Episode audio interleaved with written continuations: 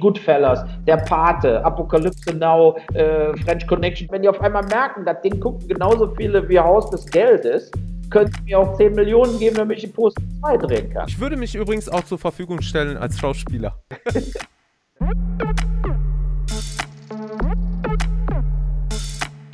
Yo Freunde, was geht ab? Und herzlich willkommen zu einer neuen Episode vom Podcast. Ich weiß, es ist schon eine Weile her. Ich habe aber mittlerweile einen Twitch-Kanal. Das heißt, den könnt ihr gerne mal abchecken. Ich lasse euch den Link unten in der Beschreibung. Aber dafür habe ich heute auch einen ganz besonderen Gast. Also das Warten hat sich auf jeden Fall gelohnt. Und zwar ein deutscher Regisseur, der es in Amerika bis nach Hollywood geschafft hat, quasi, kann man so sagen, hat mit Größen wie Till Schweiger und Jason Statham Filme gedreht. Er ist hier in Wermelskirchen, also quasi direkt um die Ecke geboren. Wir sind ja hier in Monheim am Rhein. Give it up for the one and only Uwe Boll. Herzlich willkommen. Ich freue mich super, dass du, oder dass wir es geschafft haben, endlich äh, zusammenzukommen. Ne? Du warst ja äh, in Vancouver, warst ja, ne?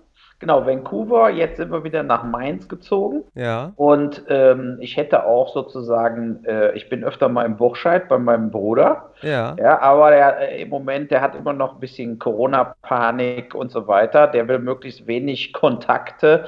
Äh, und deshalb haben wir jetzt gesagt, komm, machen wir es mit Skype. Ja. Äh, warum sollen wir uns jetzt hier äh, noch monatelang warten oder so? Ja, Genau, bis die genau. Panik sich mal wieder legt.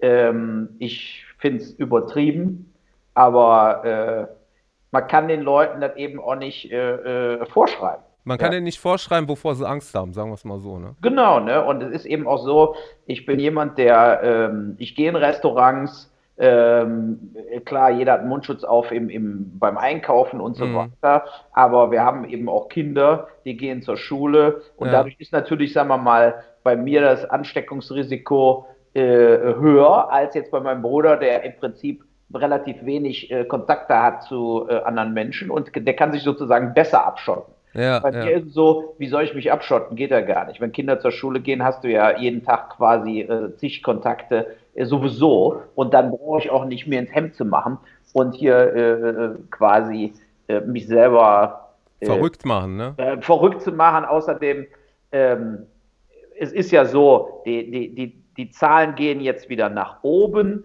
aber was sind 2000 Leute am Tag? Ich habe vor ein paar Wochen gelesen, durch schlechte Luft in Europa sind letztes Jahr mehrere hunderttausend Leute gestorben. Oder jetzt die Waldbrände in Kalifornien. Wie viele Leute sterben da äh, durch äh, Rauch vor allem Ja. auch? Oder, ne? oder auch die normale Grippe, ne? Genau, die tötet auch Tausende von, Leu äh, von Leuten jedes Jahr. Also ich habe jetzt äh, tatsächlich so ein paar nähere Verwandte aus der Familie ähm, Betroffene. Also mein äh, direkter Onkel, der ist jetzt gestorben, der war allerdings in Syrien. Da ist Ja. die Lage natürlich auch nochmal um Ecken schlechter als hier, ne, was Krankenhäuser und so angeht. Genau, die ärztliche Versorgung Genau. ist auch äh, nicht so gut. Genau, genau. Und äh, ich glaube, hier äh, im erste Weltland, im noch erste Weltland Deutschland, glaube ich, dass wir uns da nicht so großartig Sorgen machen müssen darum. Ne? Also schon, ne, präventiv auf jeden Fall und äh, Hygienemaßnahmen, aber ich finde es auch aufgebauscht alles. Ne? Ja, die Todesrate ist ja, und da habe ich natürlich oft auch die Streitgespräche gehabt. Also ich bin weit davon entfernt, irgendwie äh, Attila Hildmann zu sein oder Ja. so. Ja, also Ja. meines Erachtens der und Xavier Naidoo und so, die haben sie wirklich nicht mehr alle. Aber äh, ich bin auch weit davon entfernt zu glauben, dass äh, Corona, wenn du dir das eingefangen hast, und vielleicht hatten wir das ja auch schon, kann gut sein. ne? Ich habe keine Ahnung, was in den letzten sechs, sieben Monaten, ob ich das hatte. Äh, äh, ich war, hab, war bestimmt zweimal, hatte ich sowas wie eine Grippe, nicht so lange, äh, war nicht schlimm. Ähm, und das kann es ja vielleicht auch schon gewesen sein. 50 Prozent der Leute merken ja gar nichts davon. Ja, Und ähm, so, und von daher sehe ich einfach die Chance, sagen wir mal, sich anzustecken, ist schon mal, äh, glaube ich, da musst du irgendwie ein paar tausend Leute treffen quasi. Ne? So, jetzt nehmen wir mal an, du bist irgendwo im Restaurant und hast Pech und da ist so ein Superspreader. Jetzt kriegst du das Virus, ja. So, dann hast du immer noch eine Chance, sagen wir mal 80, 90 Prozent, dass du überhaupt nichts, keine Symptome zeigst. Und dann hast du nochmal äh, 99 Prozent Chance, dass du das Ding überlebst. Ja. Also mit einer, mit einer, äh, sagen wir mal, Grippe-Situation, ja. Und die Chance ist mir einfach ähm, zu klein, damit ich mein Leben kaputt mache. Das also stimmt. ich, ich genieße Freunde zu treffen. Wir haben ja andauernd Freunde und Grillen und so weiter, ja. Und äh, äh, es gibt Leute, die haben ihre Kontakte, ihre privaten Kontakte quasi komplett eingestellt dadurch. Und dazu bin ich nicht bereit. Das war die, die zwei Monate, die ich in Kanada war, wo dann wirklich Lockdown war, so wie in Deutschland. Da kannst du ja quasi sagen, acht Wochen hast du ja quasi äh, fast gar nichts mehr gemacht. Also kein Ja. Mensch hat mehr was gemacht. Ne? Stillstand, ne? Stillstand, ja, so. Und das ist uns aber allen so auf den Zeiger gegangen. Also das, das war wirklich ähm, erschütternd, wie stark man doch ähm, Freunde braucht, Hobbys Mhm. braucht. Ne? Die Kinder konnten nicht mehr zum Fußball gehen, konnten nicht mehr in die Schule gehen, äh, sitzen vorm scheiß Computer sowieso schon den ganzen Tag. Ja. Ja, und dann können sie noch mal zwei Stunden zusätzlich äh, ähm, äh, außer äh, also Schularbeiten versuchen im Computer zu machen und äh, diese äh, kam war ja auch letzte Woche eine Umfrage. Alle Eltern bewerten eigentlich dieses Online-Schule als katastrophal. Mhm, mhm. So habe ich es auch erlebt. Meine Kinder haben sich einen Scheiß dafür interessiert. Die haben das innerhalb von einer halben Stunde erledigt. Ja, es waren ja auch dann überhaupt keine Drucksituationen mehr da. Es ist ja dieses Jahr auch keiner sitzen geblieben oder so, weil einfach die Lehrer auch vollkommen hilflos ähm, der Situation ausgeliefert waren. Wie willst du denn dann noch Leute beurteilen? Der Knackpunkt ist, dass immer so die gesunde Mitte wegbricht. Entweder Ja. bist du ganz rechts oder du bist ganz links, ne? Wie du schon gesagt hast, entweder bist du kompletter Leugner, Corona-Leugner, oder du bist kompletter Mitläufer, ne? Aber so, wenn du, wenn du die gesunde Mitte, äh, äh, sag ich mal, den gesunden Mittelweg gehst und, und besonnen bleibst und abwägst und sagst, jetzt ist es gefährlich, jetzt ist es aber nicht gefährlich, ne? Und das finde ich, das bricht halt immer mehr weg, so, ne? Egal, ob es jetzt bei Corona spitzt sich das natürlich zu, weil man dann halt dieses Herdenverhalten sieht, ne? Aber das ist eine Sache, so wo ich sage, das bemängel ich an unserer heutigen Zeit, an unserer heutigen eigentlich Ja. aufgeklärten Zeit, ne? Das finde ich auch, weil die, äh, ich gebe mal so drei Beispiele. Äh, ein Freund von mir arbeitet im Universal äh, Park in Orlando in Florida. Mhm. Ne? So, da kommen jeden Tag so totale Trump-Fans rein, die ziehen sich keinen Mundschutz an, husten Leute absichtlich an und geben quasi die Sauer. Ne? Sowas ist asozial. Auf jeden Ja, Fall. man muss Ja. akzeptieren, dass andere, äh, äh, dass es Regeln gibt. Wenn ich da zum Beispiel jetzt irgendwie da mich anstelle an so einem Karussell, ja, äh, muss ich einen Mundschutz tragen. Ne? Das machen die aber nicht. Und die sagen, weil es unser Präsident auch nicht will und so weiter. Das, das, das geht gar nicht. Also das ist sozusagen dann auch fahrlässig äh, und nicht okay. Dann hast du die andere Situation, zum Beispiel, wir waren mal vor, schon vor sechs, sieben Wochen in so einem, äh, wie so ein ähm, Funbad, ne? also wo mit Rutschen und allem möglichen. Das war so voll. Da habe ich mich unwohl gefühlt. Weißt du, du bist dann wie, wie kennst du Aqualand in Köln und so. Ja, das war jetzt unten hier bei, bei, bei Mannheim. Und äh, da hast du auch gedacht, also dass das jetzt erlaubt ist, das finde ich scheiße. Weil da, du, du ziehst den Mundschutz an und ziehst dich um. Dann gehst du da rein und da war natürlich, hat da keiner mehr Mundschutz an. Du bist ja im Swimmingpool. Ne? So. Und da war überhaupt keine Abstandsregeln.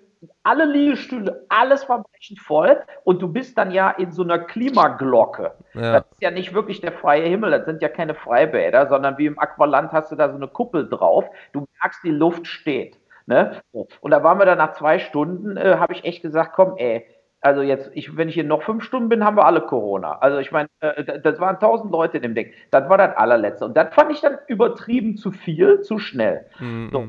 Äh, aber wenn ich in ein Restaurant gehe und du hast Abstände zwischen den Tischen oder du sitzt sowieso draußen, also ich meine, die letzten Monate, wir haben nur noch draußen gesessen, äh, da habe ich überhaupt keine Angst, aber null. Ne? Und da finde ich es auch Quatsch, dass du überhaupt einen Mundschutz anziehen musst, um reinzugehen, also um auf Toilette zu gehen oder so, weil innen sitzt fast sowieso keiner. Ja, Ja. So, also wen willst du denn da anstecken? Und äh, äh, oder wer will dich anstecken? Da, das, das finde ich äh, ähm, idiotisch. Aber genau was du eben gesagt hast, die gesunde Mitte, und das hast du seit längerem in Deutschland, das hast du auch in der Migrationsdiskussion ne, mit, mit Asylanten. Du hast, wenn du zum Beispiel, was weiß ich, wenn irgendein Arzt sagt, so schlimm ist jetzt Corona auch nicht, hast du verschissen. Also, der, weißt du, dann macht die Maischberger, Lanz und so, du wirst dann nur fertig gemacht. Dann kommen die ganzen Experten und sagen, siehste, was für eine Lusche. Ne? Also, so, du hast, also das ist die Meinung der, sagen wir mal, öffentlich-rechtlichen Fernsehsender und so weiter. Wenn du aber sagst, äh, ähm, äh, wenn du quasi nicht die Panikmache mitmachst, Ne? Und ich glaube, viele Leute haben Angstzustände gekriegt, haben Phobien gekriegt äh, ähm, und richtige Probleme. Lang anhaltende dann auch, ne? Ganz genau, weil, weil jeden Tag Panik gemacht wurde. Am Anfang der Drosten, der äh, äh Lauterbach und so. Die, die, ich sage ja gar nichts gegen die, die haben, die haben im Endeffekt ja einen guten Job gemacht. In Deutschland sind wenig Leute gestorben. Mhm. Aber jeden Tag 24 Stunden im Fernsehen gab es nur noch dieses Thema und man, es wurde quasi am Anfang vermittelt, die ersten drei, vier Wochen, wo wir nicht so viele Informationen haben, hat doch jeder gedacht, wenn ich das kriege, bin ich so gut wie tot. Ja, ja, es wurde quasi so eine, äh, so eine Angst geschürt, dass entweder läufst du mit und machst, was wir wollen und was wir sagen und was wir vordiktieren, oder du bist am Arsch, ne? Das ist das. Ja. Ich weiß auch nicht, wie man da irgendwie äh, gegen, jetzt sag ich mal, wie auch jetzt du, ne, als Persönlichkeit, der jetzt vielleicht auch gewisse Plattform schon sich erarbeitet hat im Leben, um da vielleicht irgendwie nochmal eine Meinung in den Raum zu werfen, ob da überhaupt Raum ist oder ob da überhaupt Raum gelassen wird, das ist äh, dann immer auch so ein zweischneidiges Schwert. Ne? Ja, aber ich habe auch die Erfahrung gemacht, ich war ja äh, auch mal zwischenzeitlich in, in zwei Parteien quasi aktiv, kurzzeitig. Einmal in dieser Satirepartei vom Sonneborn, die Partei. Ja. ja, die wollten mich dann in Mainz aufstellen, so als Kandidat. Und dann bin ich aber rausgeflogen, weil ich äh, äh, irgendwo mal gesagt habe, äh, dass, also mit Migrationspolitik, ja, dass, dass ich äh, bin natürlich für Migration. Du kannst keine Flüchtlinge absaufen lassen, du kannst die nicht sterben lassen und so weiter. Aber äh, ich wäre härter gegen kriminelle Ausländer. Mhm. Ich wäre härter gegen äh, äh, Leute, die sozusagen, sagen wir mal, du hast jetzt einen, einen aus Tunesien oder Marokko und so weiter, die kommen ja meistens aus Geldgründen. Meine, so, er ist ja nicht so, dass nicht in Tunesien und Marokko wirst ja nicht an die Wand gestellt alle fünf Minuten. So, und daher, äh, wenn du die dann ausweist und die kommen einfach mit Ryanair wieder zurückgeflogen, äh, dann musst du einfach auch mal Härte mhm. beweisen. Und da war ich dann direkt der Ausländerfeind und wurde rausgeschmissen. Ne? So, und bei dem Haus Deutschland, andere auch eine kleine Partei, die sich gerade so aufgebaut hat, bin ich äh, quasi, habe ich bin ich dann ausgetreten, weil ich habe eben als der Xavier Naidoo diesen diesen totale schwachsinnigen Videos da gepostet hat, ja, äh, habe ich den total zur Sau gemacht mit dem Video. Und äh, da meinten sie, das wäre das wär parteischädigend. Da habe ich gesagt, was gibt's denn? Guckt euch doch diese Videos mal an. Ich hab, fand, Xavier Naidoo ist ein guter Musiker. Der hat, ja, das, absolut. So, ganz klar. Da, da ja. brauchen wir gar nicht drüber zu diskutieren. Aber was der da von sich gegeben hat, von äh, pädophilen äh, Bill Gates, und der, der hat ja alle Verschwörungstheorien gleichzeitig vermittelt. Wie Attila Hildmann auch. Und da, da habe ich kein Verständnis für. Das ist einfach so was von bescheuert. Und äh, äh, da bin ich dann eben auch aus dieser Partei sofort ausgetreten. Ja? Weil, äh, und das ist das Problem natürlich in Deutschland generell, aber es ist bei SPD und CDU ja genauso, sobald du irgendetwas sagst, was quasi äh, nicht Mainstream zu derjenigen Partei passt, ja. wirst du rausgesondert. Ne? Genau. Und äh, das ist ein Riesenproblem. Und das ist natürlich auch ein Problem bei den Linken, bei den Grünen, bei der, bei der AfD, genau dasselbe. Auf jeden ja? Fall. Wenn jetzt einer bei der AfD sagen würde, lass uns doch mal die Flüchtlinge da aus Griechenland aufnehmen, weil das sind die, die, die sitzen auf dem Bürgersteig. Ich meine, du kannst ja auch nicht 12.000 Leute jetzt äh, komplett unversorgt da lassen. Ja, so, ja, und dann äh, fliegst du aus der AfD raus. Also mein Vater, der ist äh, ja Syrer und meine Mutter ist Deutsche. Also das heißt, ich stehe so mit einem Bein hier, mit einem da, so mehr oder weniger. Und ich habe auch zwei Jahre in der Flüchtlingsbetreuung ähm, äh, gearbeitet damals, als die äh, Flüchtlingswelle kam 2015. Mir ging es einfach nur darum, ich habe Zugang zu diesen Leuten durch die Sprache, durch die Kultur Klar. und wollte da irgendwie so eine Brücke äh, schaffen, dass sie sich nicht gegenseitig in die Haare kriegen, weißt du? Ja. Aber ich persönlich stehe immer noch dazu, ich bin dagegen schon immer gewesen, nicht, dass sie die Flüchtlinge hier reinholen, sondern dass sie nicht die Wurzel des Übels bekämpfen, dass sie von mir aus den, den, den Krieg möglichst dort äh, äh, stoppen, dass die Flüchtlingswelle gar nicht erst hier aufgenommen werden muss. Und ich sag dir ganz ehrlich, also ich sehe das auch so, wenn jetzt äh, Leute äh, in Lesbos ankommen oder in Griechenland an sich, ne, mit den Schlauchbooten ankommen, die flüchten ja nicht unmittelbar direkt aus Syrien. Hm. Gibt ja auch von überall, Senegal, von überall. Aber ich meine jetzt, selbst die Syrer, die im Schlauchboot sitzen, ja. die kommen ja nicht direkt aus Syrien, sondern die kommen ja aus der Türkei.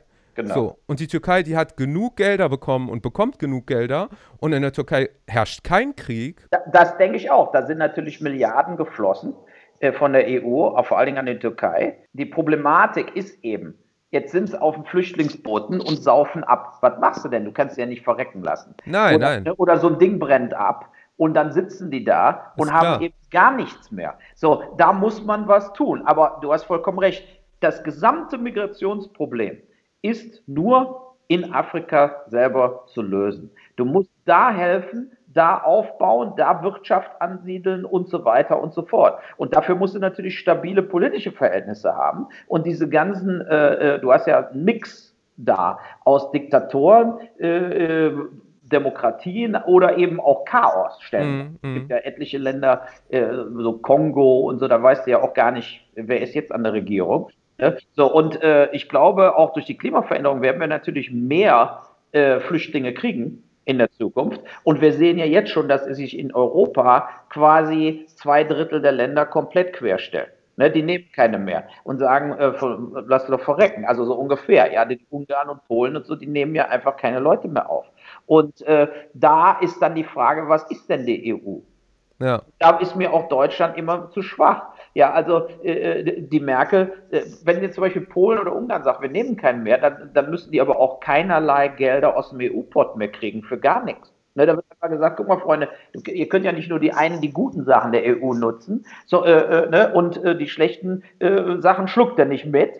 Die müssen wir dann alle alleine machen, äh, dann werden euch mal die Agrarsubventionen gestrichen. So, und äh, das passiert ja meistens nicht. Meistens äh, dürfen die Leute sich so aus der Affäre streiten. Und meines Erachtens müsste man einen, wir sehen ja bei Corona, das war übrigens das Interessante bei Corona, das zeigt ja, was für harte Entscheidungen die ganze Welt für, äh, führen kann innerhalb von 24 Stunden. Ja. Jetzt ist alles Schluss. Zu, keine Schulen mehr, äh, keiner darf mehr raus, etc. So, das äh, zeigt, dass die sich alle nur rumlavieren und nicht, 100 Pro. Ne, nicht, die tun nichts für Tierschutz, die tun nichts in Afrika, die tun nichts im, im Bereich, also äh, äh, mit, mit äh, Klimawandel und so weiter. Es wird alles nur halbgar rumgeeiert. Ne? Ich habe zum Beispiel mit meinen Freunden darüber geredet, wo wir jetzt bei, bei Corona da waren. Habe ich auch gesagt, guck mal, wenn wir zwei Sonntage im Monat autofrei machen würden, ne, würden wir in Europa äh, die Klimaziele alle erreichen. Ja meine ich, und das ist, da bricht einem doch kein Zacken aus der Krone. Jetzt, wir sind bei Corona durch eine Zeit gegangen, wo du monatelang überhaupt nichts mehr quasi machen konntest. So, jetzt habe ich auch gesagt, ich so, wenn man jetzt in so einer Situation sagen würde, jetzt machen wir zumindest das weiter, wir machen zweimal sonntags pro Monat, darf nicht gefahren werden. Ende, ne? So. Einfach neue Regeln, ne? Genau, das würde jeder auch sogar mitmachen. Das ist ja der Witz. Dass, äh, bei so Umfragen kommt ja immer wieder raus, äh, wenn die, die Masse der Leute ist ja sogar bereit, Opfer zu bringen für die Umwelt oder für Tiere. Mhm. Äh, ich lese immer so Umfragen. Kükenschreddern. Ne? Das, also schon vor zehn Jahren haben 90 Prozent der Deutschen gesagt, lieber mehr Geld bezahlen, aber damit aufhören. Ne? Oder diese Käfighaltung für Schweine, dass die da 80 Zentimeter nur Platz haben, das ist asozial und es wird einfach nicht geändert, obwohl die bundesdeutschen Bevölkerung in der bei weitem größten Mehrheit sagen würde, zahle ich lieber mehr Geld, aber hört mit der Scheiße auf. Ja, so. ja. Und das passiert nicht. Und das regt mich auf. Und das ist aber wieder, da sind wir wieder bei deinem anfänglichen Ding mit dieser Mitte. Äh, diese, ich habe den Eindruck, dass der intelligente Mittelschichtler, wird nicht wirklich vertreten. Mhm. Ne? Wo du sozusagen, also du musst es bei dir im Freundeskreis, bei dir selber wägst du Sachen ab, äh, aber die Antwort wird dir nicht gegeben. Es geht immer nur in diesen, äh, du bist quasi politisch unerwünscht, ne? Äh, äh weil du auch mal gegen den Strom schwimmst, oder du bist eben, äh, ähm, ja, äh, etabliert, Fake, Lügenpresse und so weiter. Ja, ne? ja, Leute sind ja überhaupt nicht mehr in der Lage, den Durchblick zu haben, ne? Den Durchblick zu haben und einfach mal Argumente so zu nehmen, wie sie sind, ohne sich angegriffen zu fühlen. Ne? Das ist ja auch so, so, ein Problem, was du ja hast mit diesen ganzen Klimaleugnern und diese ganzen Sachen. Da kommst du mit irgendeinem Argument und dann äh, kommen, kommen die mit Verschwörungstheorien, wo du einfach denkst, wer hat denn denn was aufs Brot geschmiert? Ja, mhm. ich meine, wenn jetzt halt, ich meine, seit Jahren haben wir immer schlimmere Waldbrände da in Kalifornien.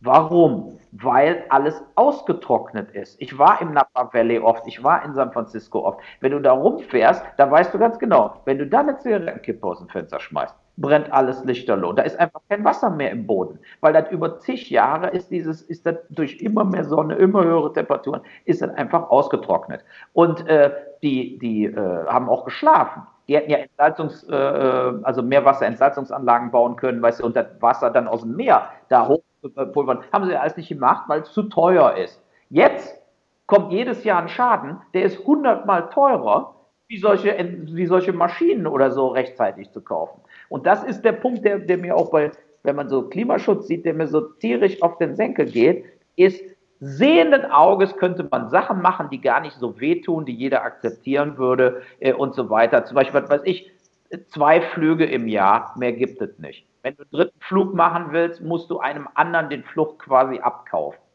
So, ne? solche Reglementierung, damit kann man leben. Privatjets abschaffen. Ja. Ne? Also einfach sagt, ist zwar schön, dass Bill Gates mit einem Privatjet durch die Gegend fliegt, gibt es aber nicht mehr. Wir müssen auf die Umwelt äh, aufpassen. So, und diese, diese ganzen Sachen, es, es wären unglaublich viele Sachen. Braucht jemand riesige Kreuzfahrtschiffe? Nein.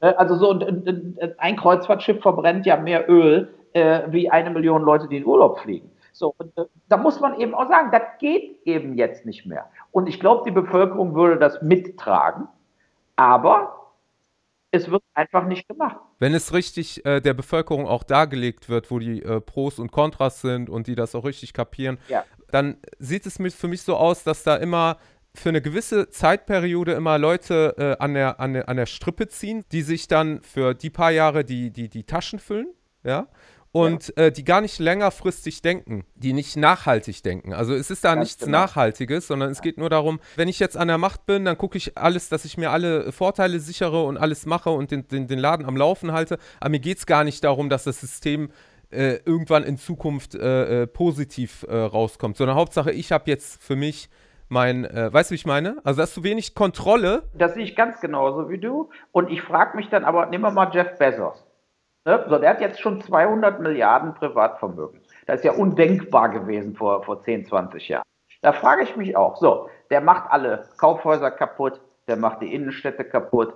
Wie endet es denn, wenn Amazon quasi alles hat? Ja, also so nach dem Motto, wenn du nur noch über Amazon bestellst. Ja. Diese Gier äh, äh, irgendwo, ne? wenn, wenn du auch mal überlegst, was du mit dem Geld, wenn du, wenn, wenn in Amerika zum Beispiel hast du ja große Not auch von Menschen und so weiter. Ne? Mhm. Was, was weiß ich, wenn er mal 10 Milliarden ausgeben würde, hätte jedes schwarze Kind äh, äh, Essen. Ja. Im, ja. weißt du, Schulessen oder so. Der könnte einfach sagen, ich zahle das ab jetzt für alle. Ne? So, aber es passiert einfach nicht. Und diese, die, die, spenden ja immer mal wieder, ja, aber nur so Kleckerkram. 10 Millionen für ein College, 10 Millionen, das ist ja für die alles eine Witzveranstaltung, das verdienen die an einem Tag. Ne? So, und äh, von daher, also der Zuckerberg ja auch von, von äh, äh Facebook, er hat auch 80 Milliarden mittlerweile. Und ähm, ich verstehe einfach nicht, wie solche Leute ticken. Was, was treibt die an, Klar, am Anfang willst du erfolgreich sein und Geld verdienen, ne? aber dann musst du dir auch überlegen, so, das Thema, dass ich nochmal arm werde, ist vorbei. Also, äh, so, oder dass ich irgendwie Not leide oder sonst irgendwas. So, was, warum soll ich mir jetzt alle drei Wochen ein neues Penthouse irgendwo kaufen? Äh, stattdessen überleg doch mal, was du machen kannst. Ja? Mhm. Und das, finde ich, vermisse ich bei den Leuten, auch in Deutschland ja auch, die Klattens, denen BMW gehört, die sind auf 30 Milliarden angestiegen. Äh, die hatten früher drei oder vier. Das ist natürlich, das sind ja Summen. Äh, die sind für den normalen Menschen unvorstellbar. Und ich frage mich wirklich, warum die nicht mehr helfen. Warum die nicht äh, doch deutlicher helfen auch. Und äh, das passiert aber nicht. Und da ist einfach dieses, genau wie du sagst, der Mensch ist sich selbst am nächsten. Und äh, viele haben auch Angst. Ne, die haben, glaube ich, sogar Angst, wenn die zu viel Gutes tun, dass das wieder wie so ein Boomerang auf die zurückkommt oder so. Und dann werden sie erpresst oder dann, ne, also die Leute. Dass sie in der Pflicht stehen oder so nachher, ne? Ja, sowas, keine Ahnung, ja. Aber äh, es, ist, es ist schockierend, weil ähm, du hast da so viele äh, Situationen mittlerweile auf dem Planeten, ähm, dass da wirklich Leute noch an Hunger sterben und so ist eine Unverschämtheit eigentlich. Wir sind ja alle ungefähr gleich gebaut. Ne? Unser Magen, der kann halt eine gewisse Menge an Essen vertragen. Geschmäcker sind verschieden. Du kannst so und so viel Sex haben am Tag. Äh, du kannst äh, in so und so vielen Häusern wohnen. Also irgendwann ist da so ein Sätti Sättigungsgefühl, äh, müsste ja da sein, egal ja. wie reich du bist. Ne? Genau. So. Ich meine, ich gönne denen das ja auch. Jeder soll ja auch das haben, wofür er gearbeitet hat. Ich finde, ab einer gewissen Größe, auch jetzt was Facebook und Co. angeht, stehen die in der Verantwortung. Also auch zum Beispiel was die Meinungsfreiheit angeht. Ja. Also, äh, was wir zum Anfang gesagt haben, da mit dem, äh, entweder bist du rechts oder links.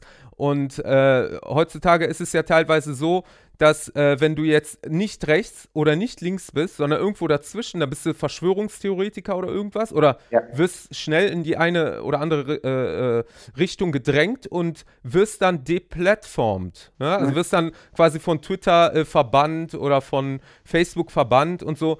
Und da finde ich, ist ja auch nochmal ein anderes, ganz anderes Layer, wo man sagt, ähm, dass, dass, dass diese, äh, dass ab einer gewissen Größe, ob es jetzt Geld ist, ob es Einfluss ist, ob es, ne, dass da eigentlich ja. Staatsmechanismen eingreifen müssten, um, äh, um äh, das Ganze zu regulieren. Bei Facebook bin ich fast für ein Verbot, ja, äh, aufgrund dieser Fake-Accounts die da millionenfach gemacht werden. Und äh, es ist ja klar, die konzentrieren sich da jetzt auf Putins äh, Fake-Accounts und die, die Einflussnahme, die er macht. Aber es gibt natürlich auch die Wirtschaft die da, warum kannst du, wenn du irgendwo auf Facebook einen Chat hast, wieso kriegst du dann Werbung über den, also weißt du, habe ich schon öfter erlebt, ja. wo ich mit einem schreibe und kriege dann quasi Produkte angeboten, wenig später und so weiter, die irgendwo, als ob einer den Chat wirklich gelesen hätte. Ja, ja. Und äh, äh, diese Sachen passieren ja auch durch Algorithmus da. Ne? Und es ist ja so, dass, nehmen wir mal Google,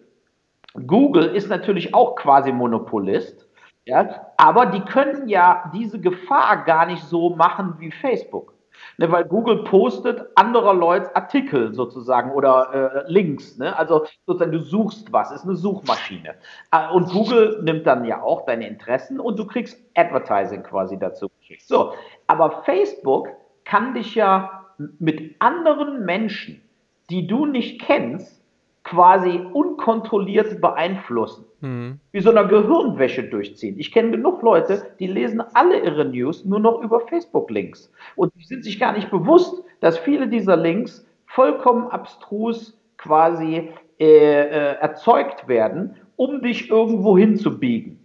Ja? Und äh, ich habe mal, gibt so eine äh, Doku, die heißt After Truth. Und da hat ein Typ, weil er, weil er das mit den Russen nachmachen wollte, hat für die Demokraten in den USA eine Fake-Kampagne bei Facebook gemacht. Und zwar, da ging es um eine, eine, eine, lokale Wahl, also eine Alabama oder sowas, ja. So. Und da hat der gesagt, wenn ihr den, den Republikaner wählt, der wird wieder Alkohol verbieten.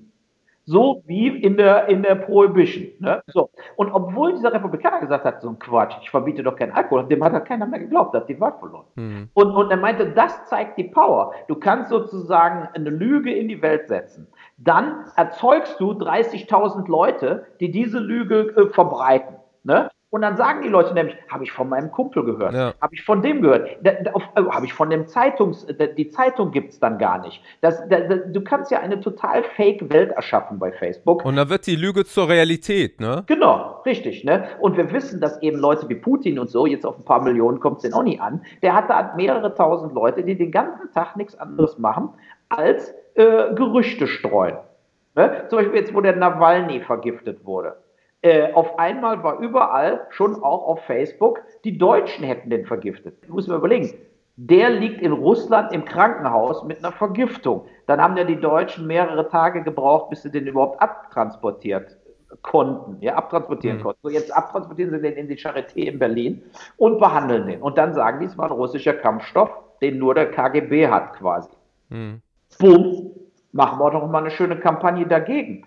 In, in, Russland hatte der das noch nicht im Körper. Also vielleicht ist das vom CIA, vom amerikanischen Geheimdienst in Berlin im Krankenhaus gegeben worden. Ne? Und ich sag dir, das glauben auch wieder die Hälfte der Leute. Mm -hmm. Das ist aber die große Gefahr bei Facebook. Also ich, äh, ich nutze ja Facebook auch. Ja, ne? Äh, ist klar. Äh, jeder von uns. Du brauchst es quasi so ein bisschen als Verkaufsfläche. Aber es ist eben wirklich diese andere Seite bei Facebook, die ist brandgefährlich. Ja, und da ist äh, der, der Punkt, wo ich auch sage, oder wo wir uns, glaube ich, auch einig sind, wo wir sagen, ab einer gewissen äh, äh, ab einer gewissen äh, Volumen von Macht, Geld oder was auch immer, müsste eigentlich so, so ein Cap sein, weißt du, wo man sagt, ja. so und so viel, äh, das hast du dir verdient, alles gut, aber jetzt wird es langsam gefährlich, weil jetzt kannst du äh, andere Leben beeinflussen auf negative Weise. Ne? Und was auch Zusätzlich noch sind die Steuern, dass zum Beispiel Apple alles in Irland versteuert mit 0%.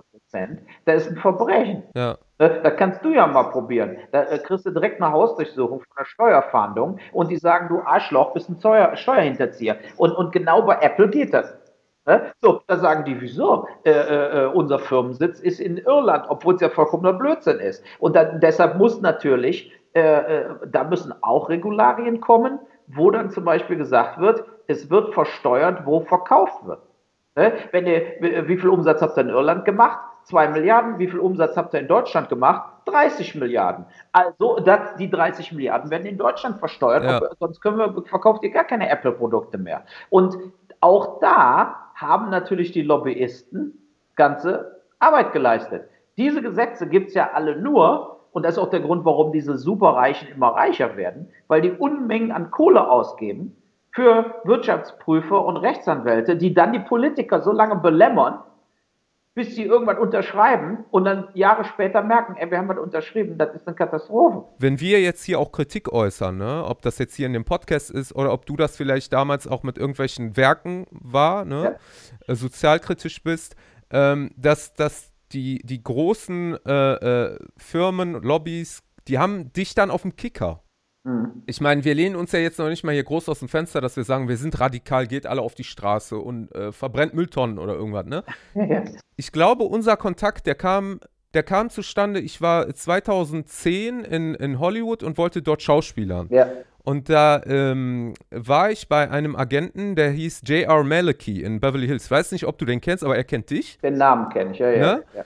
Damals hatte ich so ein bisschen Probleme mit der Green Card und dies und das und die wollten das irgendwie klar machen und da hat er Ja. gesagt, Don't you know Uwe? He's from Germany, so, ne?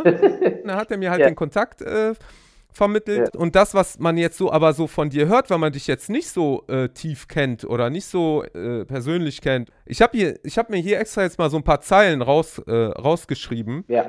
Skandalregisseur, schlechtester Regisseur der Welt, meistgehasster Regisseur der Welt. Und da denke ich mir, ey Leute, ganz ehrlich, wie kommt ihr da drauf? Nein, das ist eine reine auch Fake News quasi. Ja, das ist Propaganda Das ist eine Grunde. gestreute Propaganda, die absichtlich wurde die äh, in die Welt gesetzt, äh, äh, natürlich vorrangig gem gemacht auch von, sagen wir mal, Videogame-Nerds und so weiter.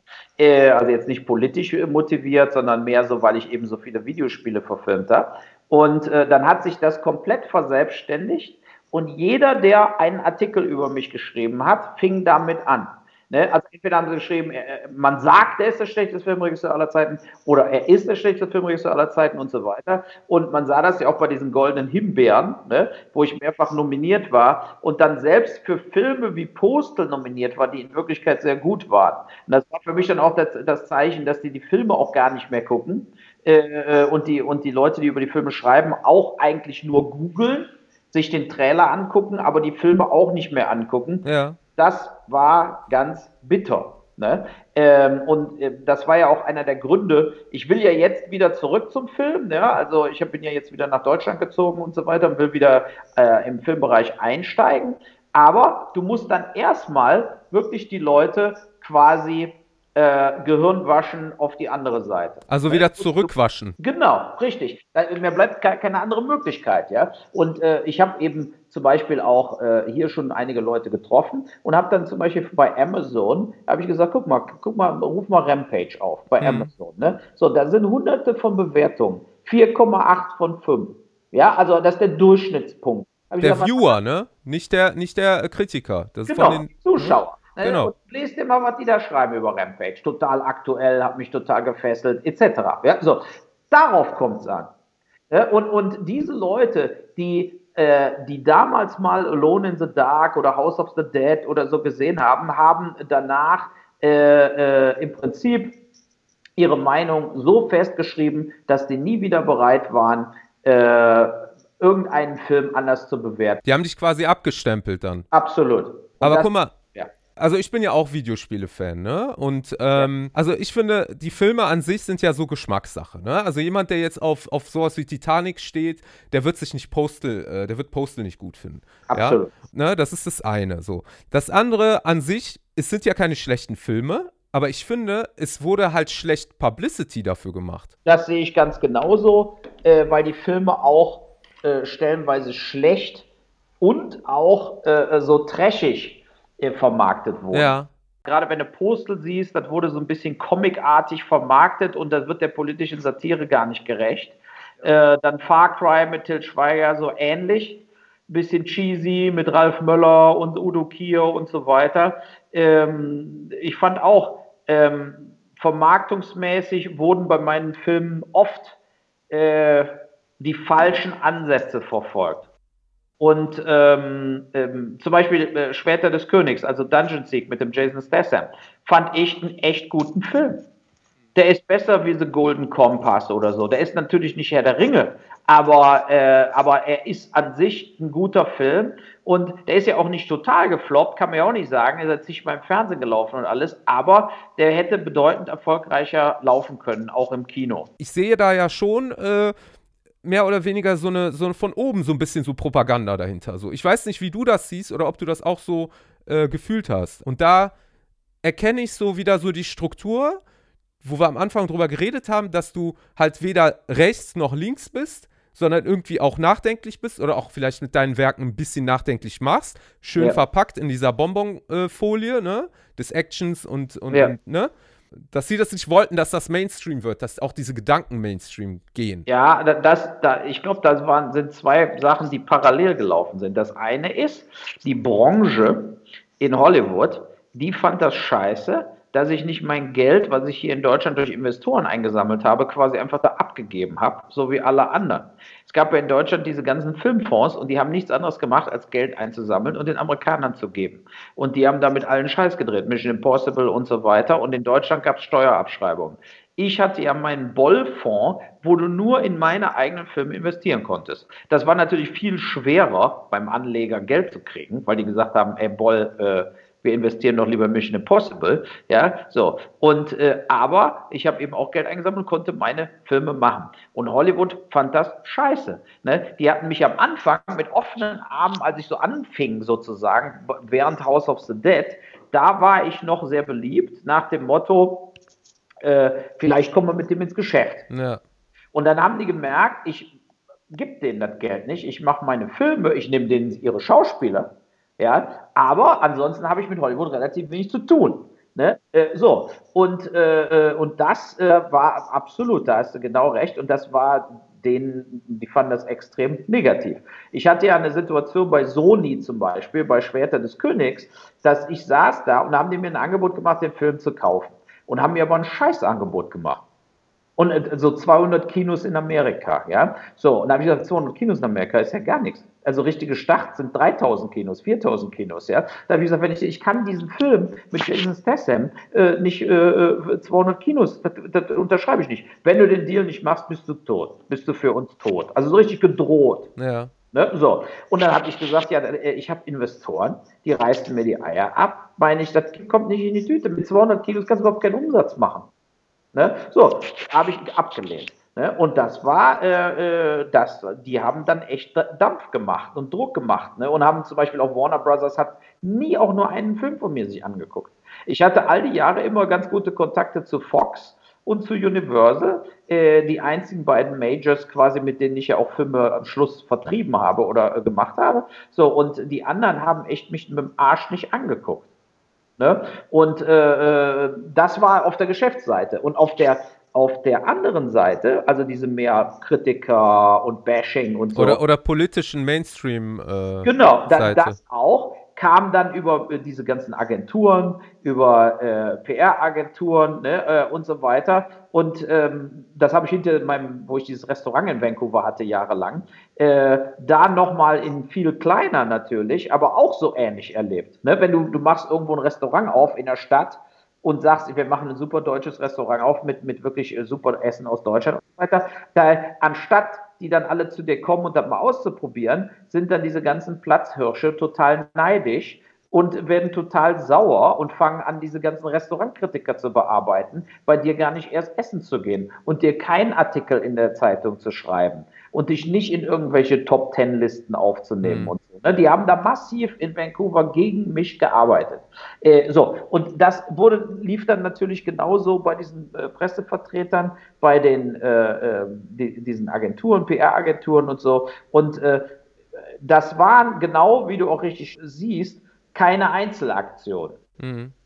Das war schon mehr geplant. So, dann hinterher, wo ich mehr und mehr politisch wurde, ne, da wurde, war dann natürlich auch politische Entscheidung dahinter. Rampage, Assault on Wall Street, äh, auch Tunnelratten, äh, Postel und so, die sind ja, also ich habe ja eigentlich sehr anti-amerikanische Filme gemacht die eben äh, nicht jetzt wie Petersen oder Emmerich, die sind ja so patriotisch wie äh, die Amis oder, oder noch patriotischer. Äh, solche Filme habe ich nie gemacht. Ich sehe Amerika sehr kritisch, auch historisch sehr kritisch.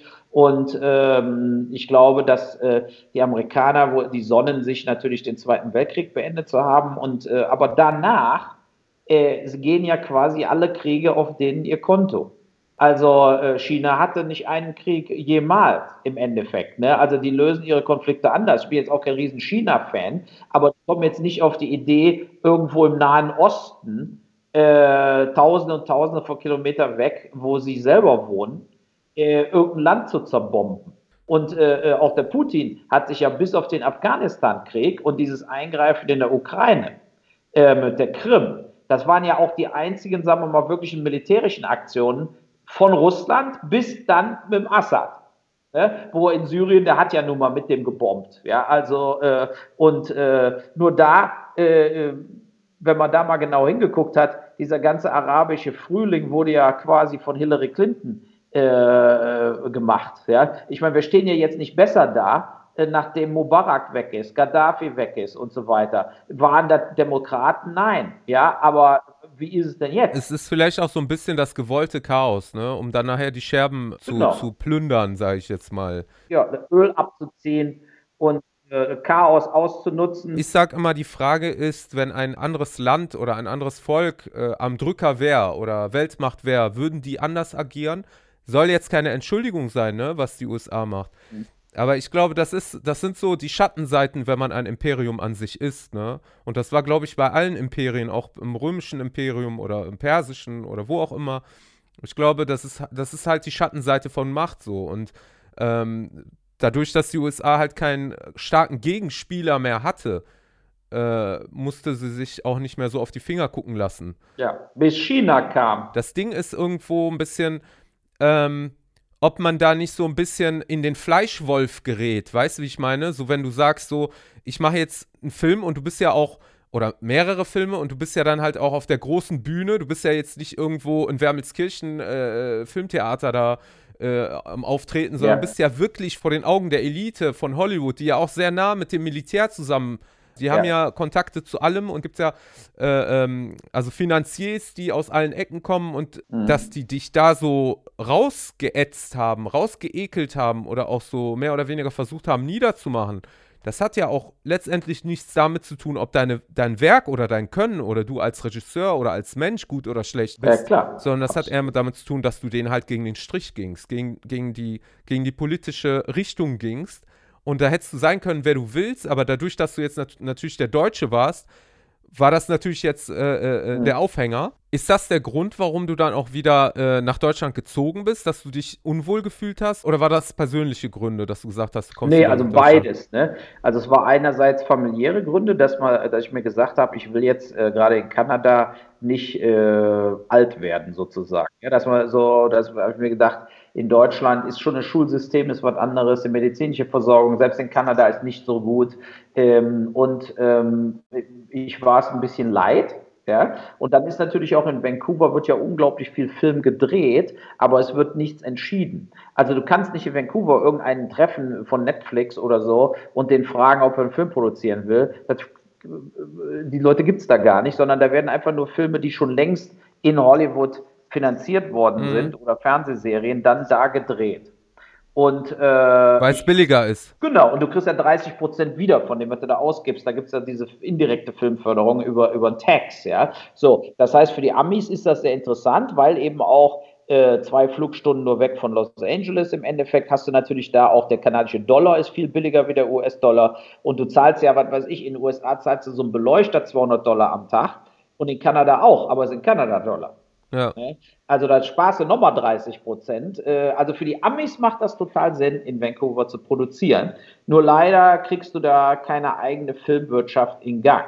Und für mich war es so, ich wollte jetzt wieder zurück zum Film äh, gehen. Und natürlich bin ich in Deutschland, in Europa äh, ähm, anders bekannt eben auch als äh, äh, Business-Typ, mit dem du zusammenarbeiten kannst. Ne? Ich habe ja immer alle Filme wirklich auch, auch on Budget, im Time geliefert äh, und so weiter. In Hollywood habe ich nur so eine schlechte Reputation, ne? Da, weil da ist nur quasi TMZ ist da der Meinungsmacher, so ungefähr, ja. Aber äh, die interessiert das gar nicht, ob ich auch ein zuverlässiger Regisseur bin ob ich auch, äh, äh, und das ist in Deutschland anders. Ne? Ich habe jetzt gemerkt, die zwei Monate, drei Monate, die ich jetzt hier bin, zweieinhalb Monate, äh, ich habe es einfacher, hier Entscheider zu treffen. Ich habe, äh, äh, was weiß ich, Sky äh, ist interessiert, äh, sich mit mir zu unterhalten und so weiter. Das passiert ja in den USA nicht. Weißt du, wenn ich jetzt USA HBO anrufe und sage, äh, kann ich mal mit den Entscheidern sprechen, ja. lachen die sich kaputt. Ne? Also äh, das ist einfach, da sagen die in Uwe Boll-Film, äh, äh,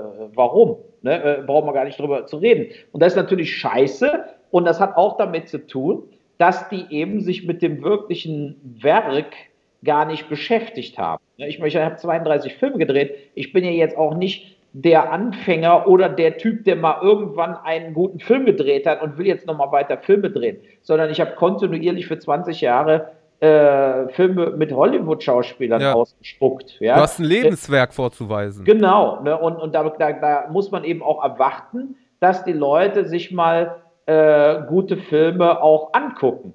Zum Beispiel in Deutschland habe ich ja viel, sind ja viele Filme auch bei Tele 5 gelaufen. So RTL 2, Schwerter des Königs oder RTL mal, aber viel auch bei Tele 5.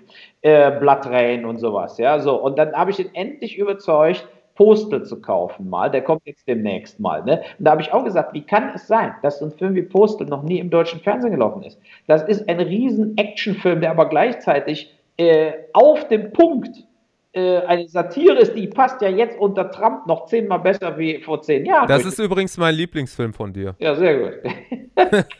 ja, weißt du, aber ich finde Postel, sowas hat es vorher und hinterher nicht mehr gegeben. Und gerade diese Art Film äh, ist den meisten Leuten gar nicht bewusst, was da alles drinsteckt im Postel. Äh, das ist wirklich der, der ultimative, finde ich, gesellschaftliche äh, äh, kritische. kritische Antwort auf die, der Irrsinn, in dem wir existieren. Jetzt auch durch Netflix und, und äh, äh, Dark und alle möglichen Sachen, die produziert werden, hast du ja auf einmal andere Leute am Drücker, die eben zum Beispiel sowas wie Rampage auch gut finden. Ne? Äh, äh, das ist ja das große Problem immer gewesen. Die Art Genrefilm, die eigentlich in Deutschland äh, mal ganz früher gemacht wurde, äh, hat sich dann aufgelöst und dann hast du in Deutschland nur noch Komödien oder Arthouse, ne? Ja. wo du dann wirklich so äh, Arte äh, und nach einer halben Stunde denkst, äh, ich kann mir das nicht mehr mit angucken. So, und das, das ist natürlich ein großes Problem, ähm, dass diese Genres, die hier gingen, äh, sind international eigentlich nicht verkaufbar.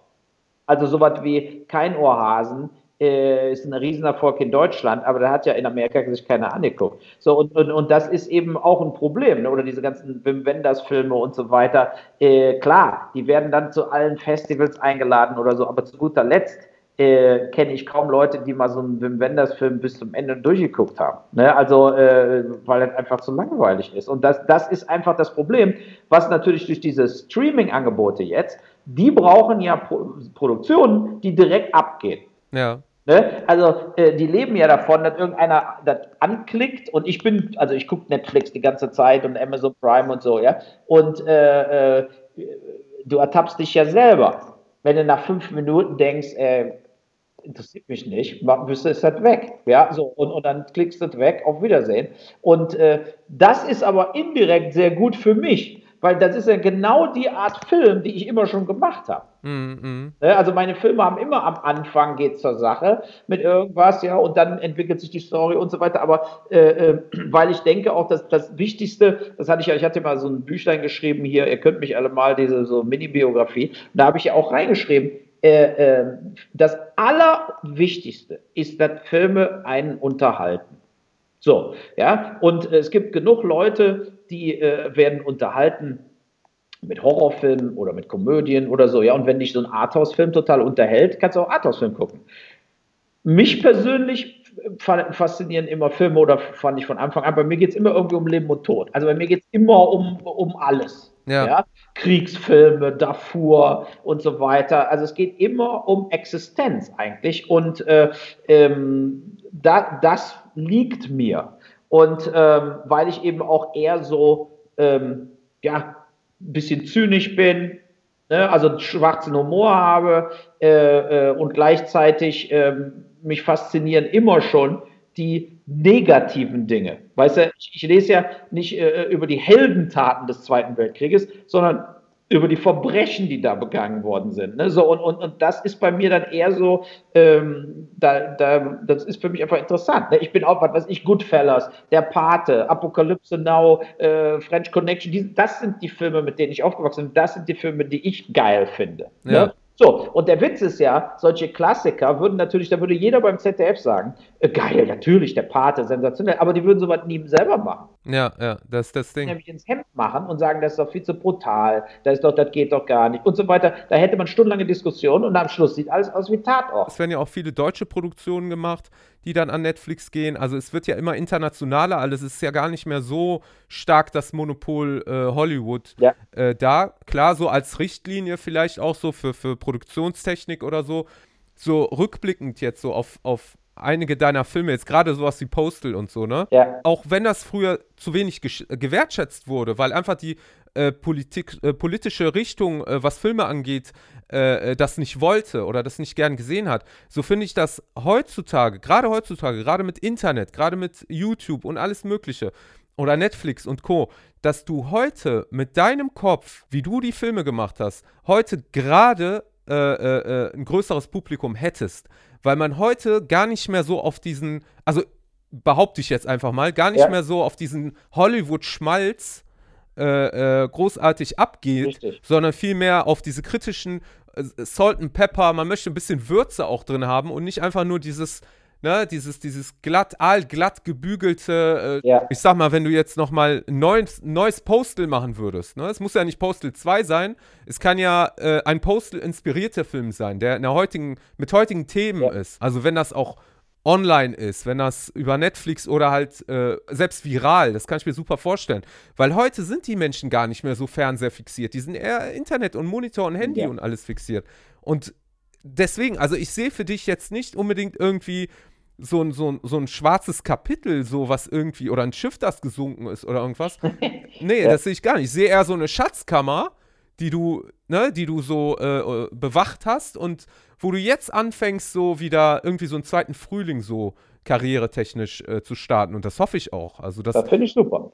Nee, das hoffe ich, also klar, das habe ich natürlich schon gehofft, schon äh, immer so gehofft, dass so ähnlich was passiert. Aber jetzt habe ich tatsächlich auch den Eindruck, dass es passieren kann. Ja. Mhm. Und äh, ich denke eben auch, dass äh, ähm, sowas wie, ich sag mal so, wenn du sowas wie Postal mal ganz noch wirklich bei Netflix zeigen würdest und vorne auch unter New Releases, ne, der würde sensationelles Feedback kriegen. Glaube ich, absolut. Da würden die Leute sagen, das ist ja das Härteste, was ich jemals gesagt habe. Die würden sich kaputt lachen und äh, das Feedback wäre massivst.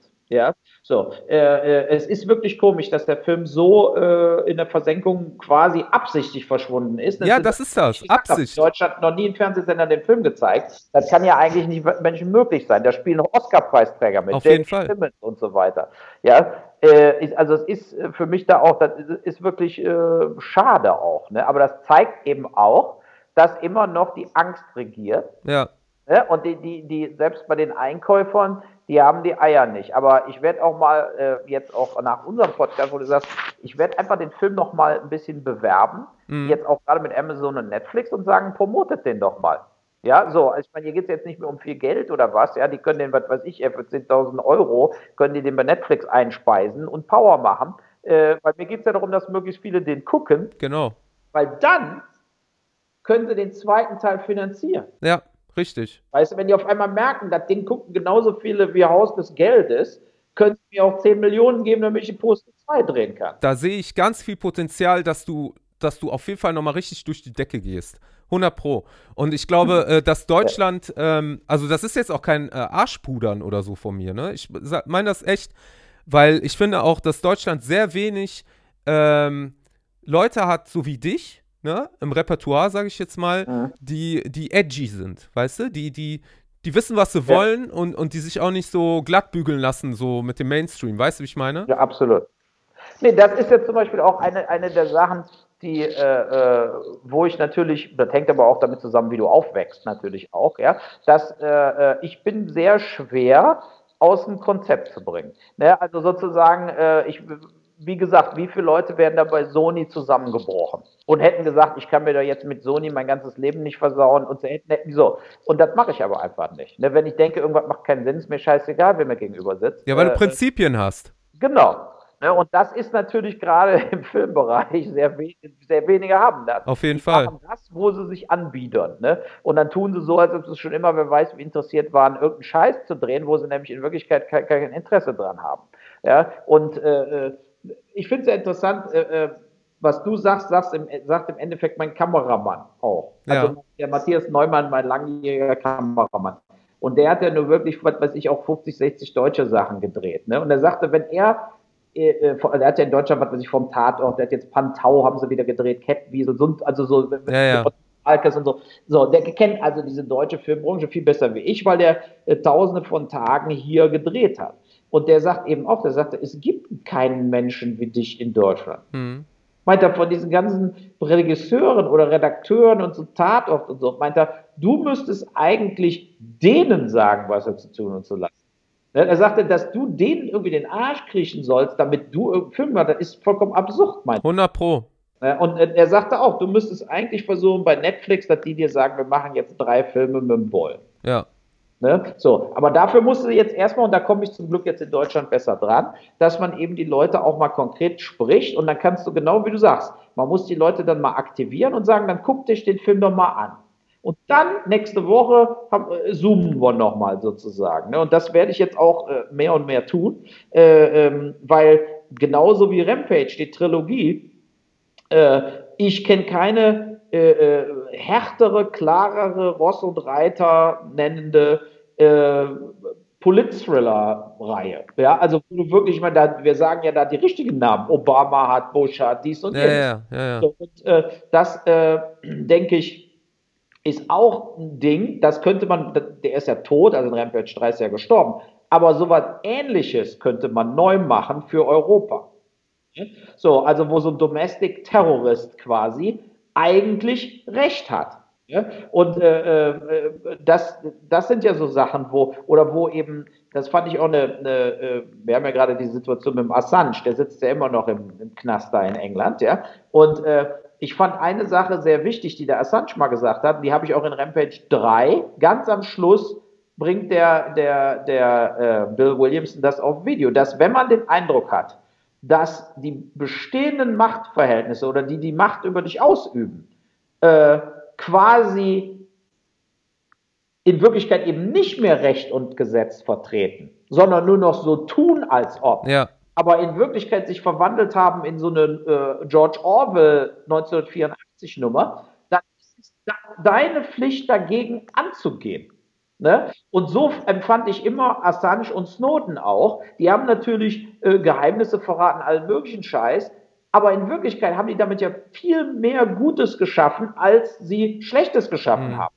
Ne? Wenn, ein, wenn ein Soldat äh, äh, äh Videos äh, äh, quasi vom Computer zu, an Wikileaks schickt, die zeigen, wie Leute einfach umgebracht werden oder gefoltert werden, dann ist das Ergebnis, diese Folterer zu kriegen und vor Gericht zu stellen, doch viel wichtiger als der Verrat. 100 Pro. Dass du geheime Dokumente geleakt hast, genauso beim Snowden. Ohne den Snowden wüsste kein Mensch von der NSA, dass die einfach alles aufnehmen. Jedes scheiß Telefonat auf dem Planeten. Wahllos, ohne, ohne, ohne Grund. Genau. Du musst mal überlegen, die ganzen Hunderten von Millionen Polizisten weltweit, die immer verzweifelt versuchen, bei Ermittlungen irgendwelche Abhörurteile, äh, weißt du, dass der Richter sagt, du darfst jetzt den abhören, du darfst jetzt den abhören. Das ist ja in Wirklichkeit alles vollkommen äh, obsolet. Ja. Äh, äh, die, die hören sowieso alles ab. Der brauchst du die nur zu fragen, ob die dir Telefonauszüge äh, äh, geben. So, und aber das war auch für Snowden für mich ein absoluter Witz dass der, deshalb war ich auch sauer auf Obama, der hat die alle nicht begnadigt. Guck mal, der Trump pardont jedes Arschloch. Also jeder Verbrecher, der ihm da geholfen hat, braucht gar nicht erst in den Knast zu gehen. Sobald die verurteilt werden, sind die wieder frei. Ne? Das ist sozusagen die Korruption von Trump. Ne? Aber der Obama war in der anderen Seite auch ein Arsch, weil der hätte ja zum Beispiel auch sagen können, die ganzen Schwarzen, die im Knast sitzen, wegen Drogenbesitz, mhm. können alle gehen. Also ich, ne? glaube, ich glaube, dass diese ganzen Präsidentschaftskandidaten, sobald sie ins Amt kamen, erst gecheckt haben, was es heißt, Präsident zu sein. Und äh, dass, dass da nochmal ganz andere Leute äh, mit auch Strippen ziehen und ganz andere Interessen noch mit berücksichtigt werden müssen. Und dass man da nicht wirklich so alles ein, einfach durchsetzen kann, wie man es sich vorher erhofft hat. Na, also ich glaube, das Präsidentschaftsamt, das ist nicht so einfach, wie sich das viele vorstellen. Und ähm, also jetzt nicht, nicht nur positiv, sondern auch mit was, mit was für äh, Hürden und was für äh, Leuten man auch Ball spielen muss, um, äh, um dann halt auch nicht irgendwie auf der Abschussliste zu stehen. Und äh, das zum Beispiel, was Assange angeht, das ist ja auch interessant. Er ist ja nur Publizist gewesen. Der war ja noch nicht mal irgendwie, dass er die Sachen selber äh, herausgefunden hat und so, ne, sondern er, er, ist ja nur Publizist. Genauso, warum werden zum Beispiel nicht die Publizisten, die über Assange oder über WikiLeaks äh, wie New York Times oder sonstiges, das sind ja auch nur Publizisten, die haben ja auch darüber berichtet, über Absolut. WikiLeaks. Warum werden die nicht äh, äh, genauso äh, ne, in Gewahrsam genommen und, und, ne, und deswegen werden halt immer so Buhmänner gesucht, an denen man so Exempel statuiert und wo man dann sagt, ey, passt bloß auf, sonst geschieht euch dasselbe. Und die Gefahr oder beziehungsweise die vermeintliche Gefahr, wie siehst du die zum Beispiel, wenn du jetzt als Regisseur oder als Künstler sagst, ich, äh, ich mache was Sozialkritisches und ich weiß, es wird eine Menge Leute werden das sehen ja, also das, was ich im Kopf habe, was gerade bei mir brodelt, was ich in der Küche habe, das werden so und so viele Leute auf dem Tisch haben und sehen. Und äh, wie wird mich die Außenwelt sehen? Wie, wo sagst du, das muss ich noch ein bisschen äh, äh, äh beschneiden oder das muss ich ein bisschen, verstehst du, wie ich meine, verschönern, dass das noch akzeptiert wird, dass, dass ich da nicht direkt so äh, gebrandmarkt werde. So. Oder, oder sagst du, heutzutage ist es eigentlich scheißegal, du kannst einfach. Nimmst du mal Assault on Wall, Wall Street, ja? So, er verliert alles und fängt dann an, die Banker umzubringen. Ne? Und ich habe immer in den Interviews gesagt, ich habe es echt nicht verstanden, dass nach 2008, wo so viele Leute äh, da auch in, gerade in den USA alles verloren haben, an der Börse ihre Häuser verloren haben, alles Mögliche dass die, dass da nicht einer von mal bei Goldman Sachs Amok gelaufen ist oder so. Also, also du hast ja in Amerika jeden dritten Tag einen Amoklauf, wo 20 Kinder erschossen werden oder sonst irgendwas, wo du dir denkst, komisch. Sobald es um Banker geht, greift keiner mehr zum Maschinengewehr oder was. Also ich, das war, war für mich absurd. Äh, und das hätte ich natürlich im Film selber auch noch alles reinpacken können, habe ich aber nicht, weil ich da äh, quasi mir vorgenommen habe, eine persönliche Geschichte zu erzählen von einem, der wirklich über die, äh, äh, über die Grenze gepusht wird und dann, weil die Frau auch Selbstmord begeht, hat er überhaupt keinen mehr, warum, er, warum soll er nie amok laufen sozusagen. Ja, ist so, leichter wenn, verdaulich, ne, für Genau, äh, so, und das sind natürlich so Sachen, äh, aber zum Beispiel bei Rampage, die Sachen, die Bill Williamson sagt, sind natürlich alle, was ich sage. Ne? Ja. Also das ist natürlich genau das, was ich denke. Das ist so ein äh, Avatar von dir. Genau. Und da ist natürlich, sagen wir mal, da denke ich schon, da war ich sehr, sehr konkret und sehr, sehr kritisch. Äh, auch bei Postal eben im witzigen Sinne. Sinne. Äh, aber äh, ich habe an sich keine Hemmungen, äh, äh, radikal, radikale Sachen äh, zu bringen und zu sagen. Ja? Ähm, aber Spielfilme sind auch immer was anderes wie Dokumentationen. Ne? Und du bist immer in so einem fiktiven Bereich und kannst dann da Sachen sagen, die auch stellenweise sogar radikaler sind als in Dokus, wo du ja direkt quasi Ermittlungsverfahren an Halt kriegen würdest. Wenn du jetzt eine Doku machst, sozusagen äh, gegen die Geheimdienste oder so, also wirklich gegen die Geheimdienste, damit die am Schluss aufgelöst werden oder sogar vor Gericht kommen, äh, da wirst du schon Gegenwind merken. Ja? Wir haben damals, ich weiß noch, mein zweiter Film war ja dieser Barschel-Mord in Genf über den Uwe Barschel, der da in der Badewanne tot gefunden wurde 1987. Und äh, da sind wir aber rangegangen, genauso wie du es, äh, wie, wie wir es am Anfang mal gesagt haben, einfach neutral. Wir wussten nicht, ist er umgebracht worden, hat er sich selber umgebracht, hat er sich vielleicht mit einem Sterbehelfer ins Jenseits befördern lassen und so weiter. Und wir sind dann einfach aufgrund der Fakten, sind wir zu der Überzeugung gekommen, der ist umgebracht worden. Und, und, wenn der damals umgebracht wurde, dann im Prinzip vom westlichen Geheimdienst, also vom BND oder so. Also, äh, weil es wurde immer den Osten in die Schuhe geschoben, ne? dass die Stasi den hätte umgebracht in Genf, äh, weil er äh, in so Waffengeschäfte verstrickt war. Aber in Wirklichkeit war er doch die Gefahr für die Westdeutschen. Er war Ministerpräsident von Schleswig-Holstein in der CDU und er hat für den Westen Waffengeschäfte abgewickelt mit dem Osten, was ja verboten war. Ne? So auch mit der NATO verboten und. Die haben es aber trotzdem insgeheim immer gemacht. So, und äh, da, war doch, da war er doch das viel höhere Sicherheitsrisiko, weil er wurde ja mit dem Engholm, mit dem Skandal, der hat ja seine politischen Ämter dann verloren und so. Wenn der dann ausgepackt hätte, da wäre der Stoltenberg dran gewesen, der Verteidigungsminister, da wären in Westdeutschland die Leute gefallen. Liegt auf der Hand, ne? Genau. Warum soll denn denn der Osten umbringen? Ist denen doch scheißegal, was Uwe Barschel macht. Ja, so. Und daher glaube ich, äh, der ist vom westlichen Geheimdienst da in Genf umgebracht worden. Und äh, äh, das bedeutet natürlich, der Westen macht auch politische Morde. Mhm. Also das, was jetzt Nawalny, da, also dem Putin vorgeworfen wird, äh, äh und das wäre natürlich doch ganz neu gewesen. Und das wäre natürlich auch, äh, äh, wenn das äh, quasi richtig in die Diskussion gekommen wäre, äh, wäre, wäre das natürlich ein Riesenskandal in Deutschland geworden. Also auch der Film. Ja. Stattdessen haben wir dann eben gar keinen Verleiher gekriegt. Und, äh, ne? da, haben sie, da haben sie alle den Schwanz eingezogen, weil sie gesagt haben, äh, wenn wir hier wirklich sagen, der BND bringt Leute um, äh, da wird uns die Bude dicht gemacht. Ne? Aber so. das ist ja der Punkt, ne? Das ist ja der Punkt, wo man abwägen muss als Künstler äh, verbrenne ich mich dadurch nicht selbst. Im selben Zeitpunkt möchte ich aber auch authentisch sein und möchte auch meine Vision und meine Idee rausbringen. Ne? Und das ist so irgendwo äh, so die Zwickmühle, in der man so, finde ich, äh, mehr oder weniger ist. Also ich denke, dass man natürlich im fiktiven Bereich äh, Sachen eher härter zeigen kann, die äh, sehr, sehr kritisch zu bewerten sind. Oder im Comedy-Bereich auch, ne? Oder im Comedy-Bereich auch, ja. Äh, in Dokumentationen hast du ja wirklich immer eine Pflicht zur Wahrheit. Ja, also ja. meines Erachtens. Du kannst ja jetzt nicht, oder du machst absichtlich eine totale Fake-Doku, wo du einfach äh, quasi äh, äh mit der Idee spielst, äh, was weiß ich, der Kennedy mocht und du, du machst eine riesige äh, Verschwörungstheorie, die vollkommen am Arsch rausgezogen wurde. Also es stimmt gar nicht, aber es ist einfach geil, weil du denkst, guck mal, die fallen alle drauf rein. Ja. Das wäre ein Experiment, ja. Aber ich habe schon versucht, ähm, ich sehe, wenn du, wenn du meine Karriere so siehst, die Hälfte der Filme war reines Genre, reine Unterhaltung und so weiter. Ich habe auch gesagt, was, was habt ihr denn bei Alone in the Dark erwartet? Also äh, Schindlers Liste oder was ist ja alles Quatsch. Also äh, die habe ich gemacht, weil ich als Regisseur die Möglichkeit hatte, äh, äh die Budgets zusammenzubekommen, diese Filme zu drehen.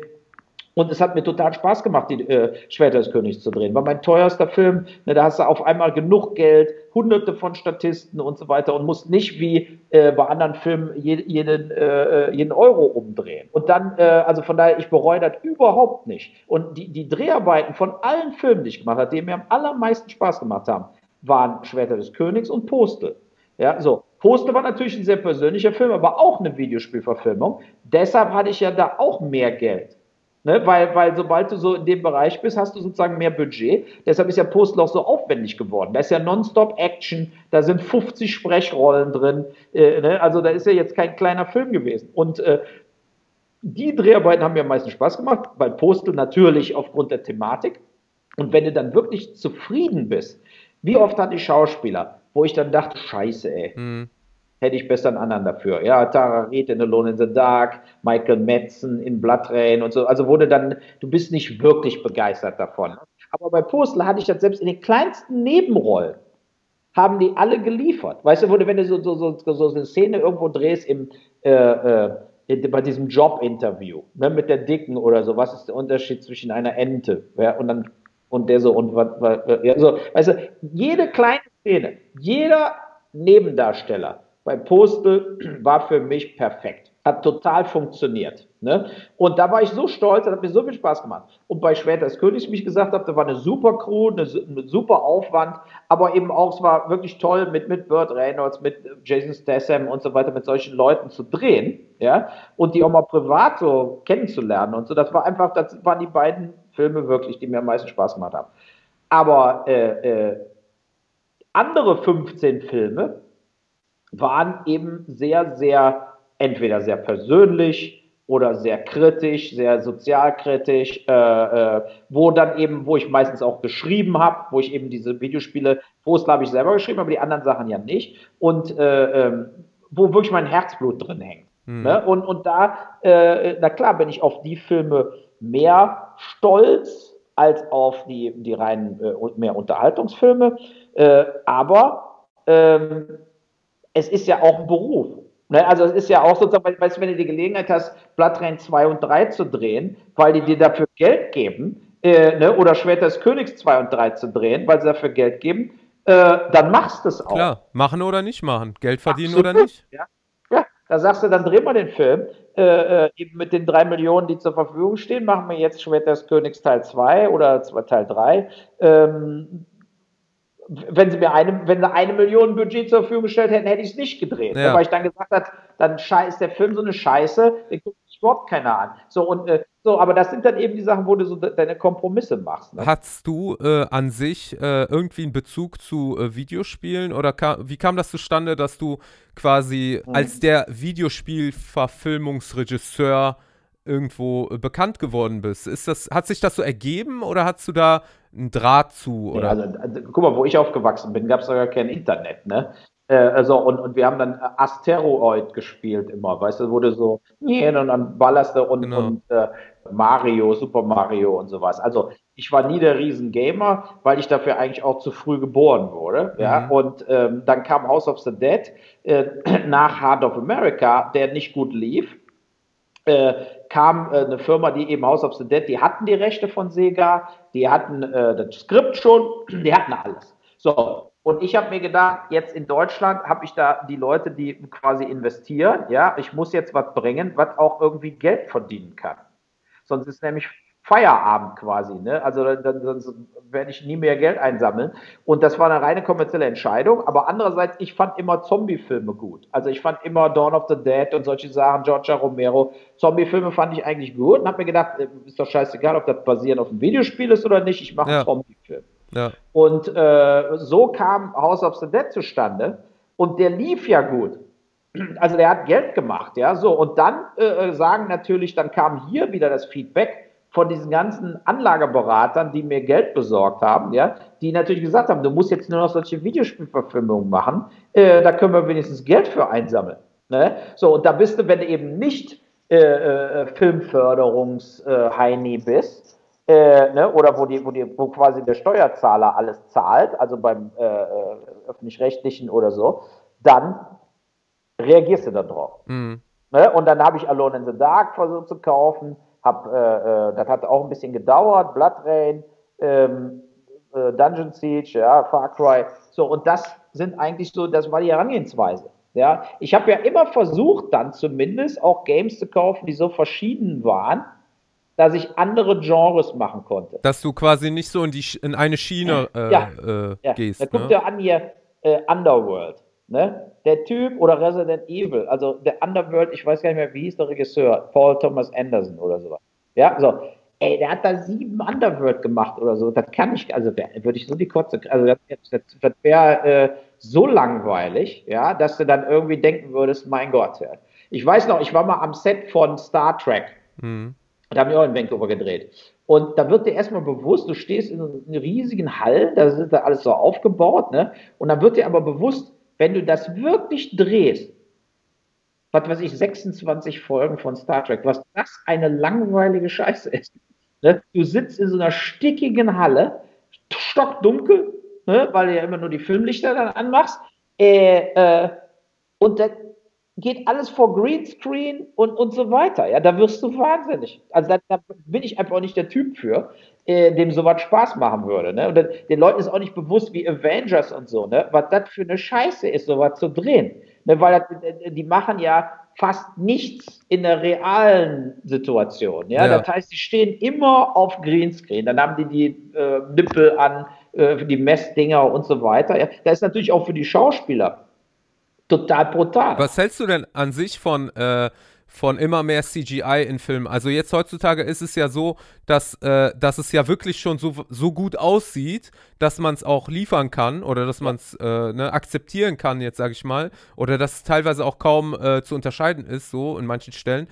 Aber ich persönlich zum Beispiel, es war bei mir schon bei Star Wars damals. Ne? Ich bin auch Star Wars-Fan Ja. der, der ersten Trilogie. Absolut. Und als dann die, die, die äh, Prequels rauskamen, ne, die ja total CGI waren, also ich fand, da war das ganze Leben raus. Ne? Absolut. Ich finde, ist ganz cool, wenn man das ab und, ab und zu mal äh, einfügt, wo es halt auch notwendig ist, ne?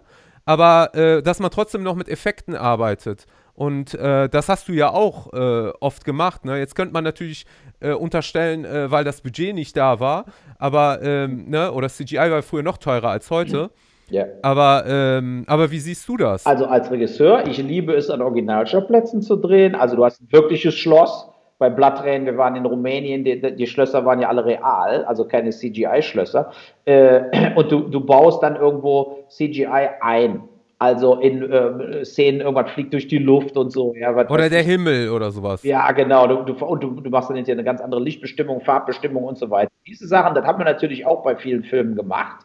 Aber äh, diese Sache, du stehst quasi nur noch rum und wirst an ein paar Fäden hochgezogen und alles ist digital. Das ist ja mittlerweile in Deutschland, äh, nicht in Deutschland, sondern weltweit, äh, leider äh, fast gang und gäbe, Transformers und so weiter. Ähm, ich finde das schrecklich. Und bei mir war es auch so. Ähm, ich finde die klassischen ersten drei Star Wars-Filme super. Mhm. Die haben noch so ein, so ein Charisma gehabt, die hatten was, ja, so und, äh, äh, und dann die, diese neueren Sachen, die fand ich mehr und mehr uninteressant. Die letzten paar Sachen habe ich mir überhaupt nicht mehr angeguckt. Ja, ja. Das Einzige, was ich mir angucke, ist Mandalorian, weil das ist eine super Fernsehserie, die finde ich ist gut gemacht, die ist spannend und die ist auch bedeutend kleiner. Ja, es geht alles um Baby Yoda sozusagen, aber du hast eine wirkliche eher so Action-Story, kannst dir das ganz gut angucken. Also den habe ich mir echt angeguckt. Aber äh, diese neuen Star Wars, auch mit den ganz neuen Schauspielern und so, das hat mich eigentlich überhaupt nicht mehr wirklich interessiert. Das wird Und- nur noch gemolken, das Thema. Genau, die wollen einfach nur noch Kohle machen, ja.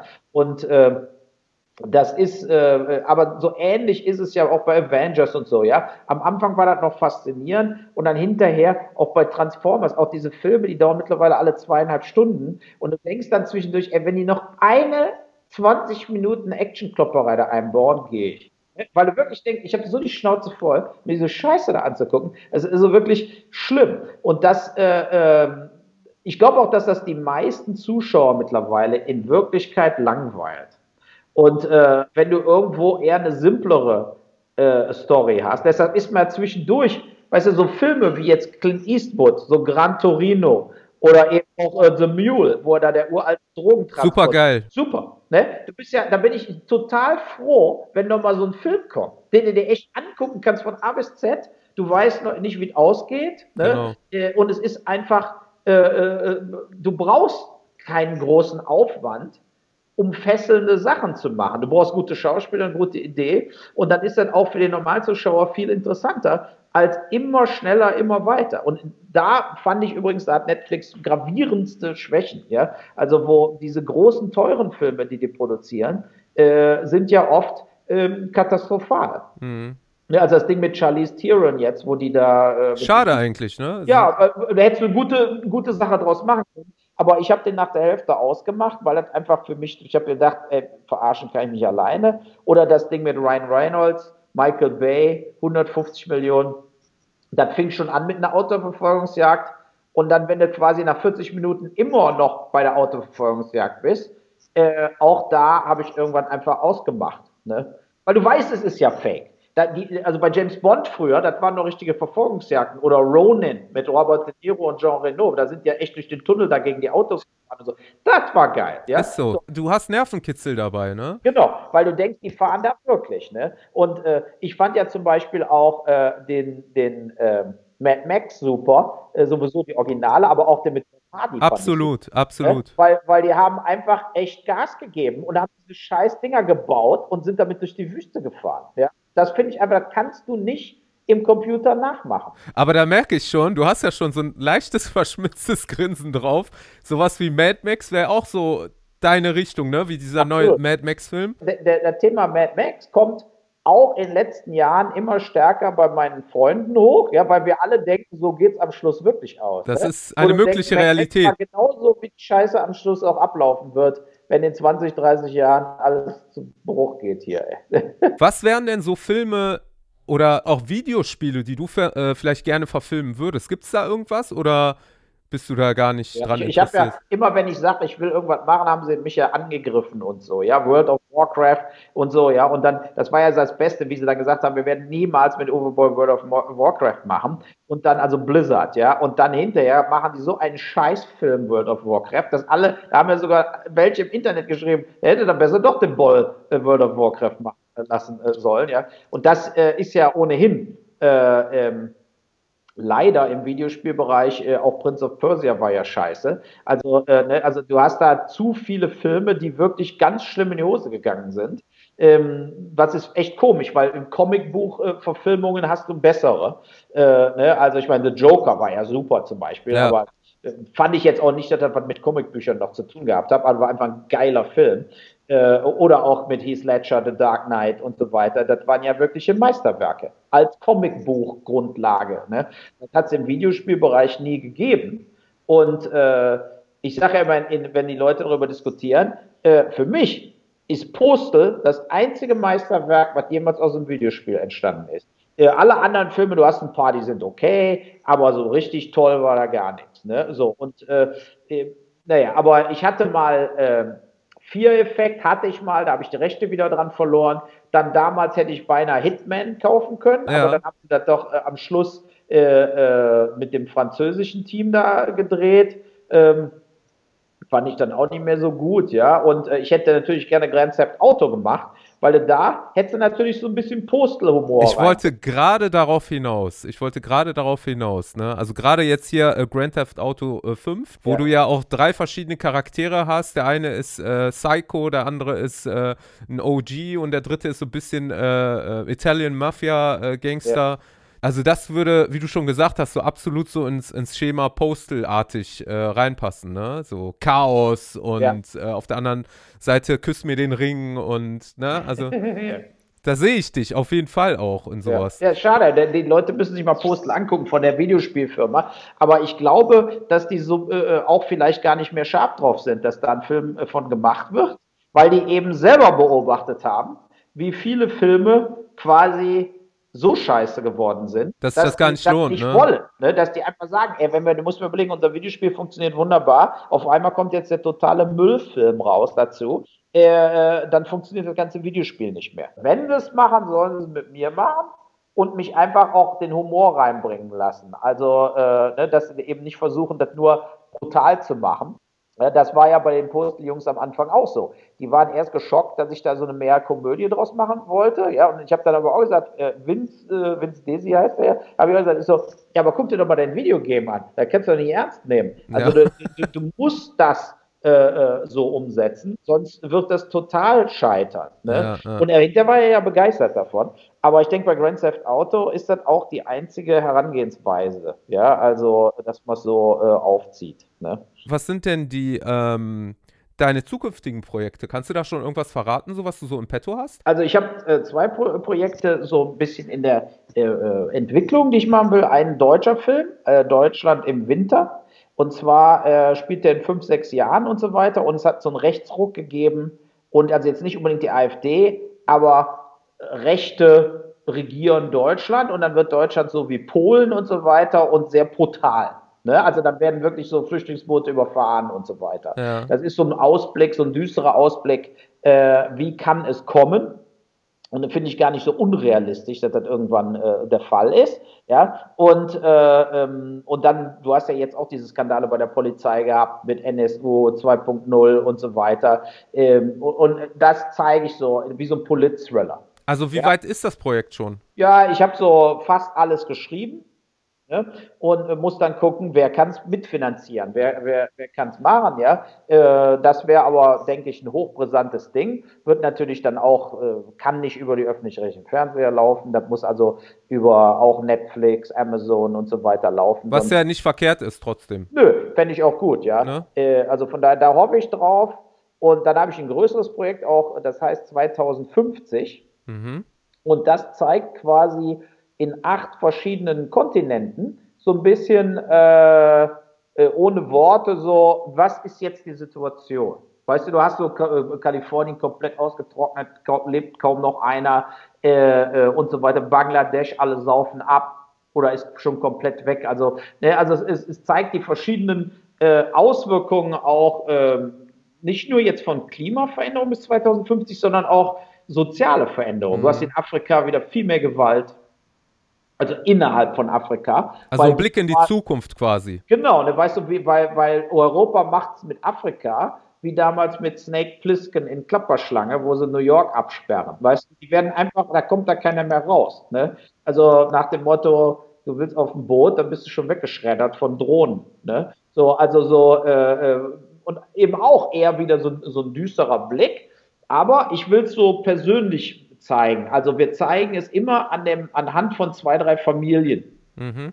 Ne, oder Leute, also jetzt nicht nur eine ganze Familie mit Kindern, aber auch so Leute, ja. Und dann hast du so Typen, so reiche Typen, die eben in ihren Mega-Mansions mit Bodyguards leben, total abgeschottet, aber dann merken, du kannst eben mit Geld dich auch nicht alleine nur glücklich machen.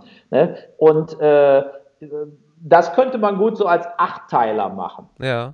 Ne, weil, weil da brauchst du ja mehr Zeit. Das kannst du nicht in zwei Stunden reinpressen, dann wird das kacke. Also da, da, das wäre ein klassische, wo du mal eine Serie machen könntest, ne, wo du eben äh, jede Folge spielt ganz woanders.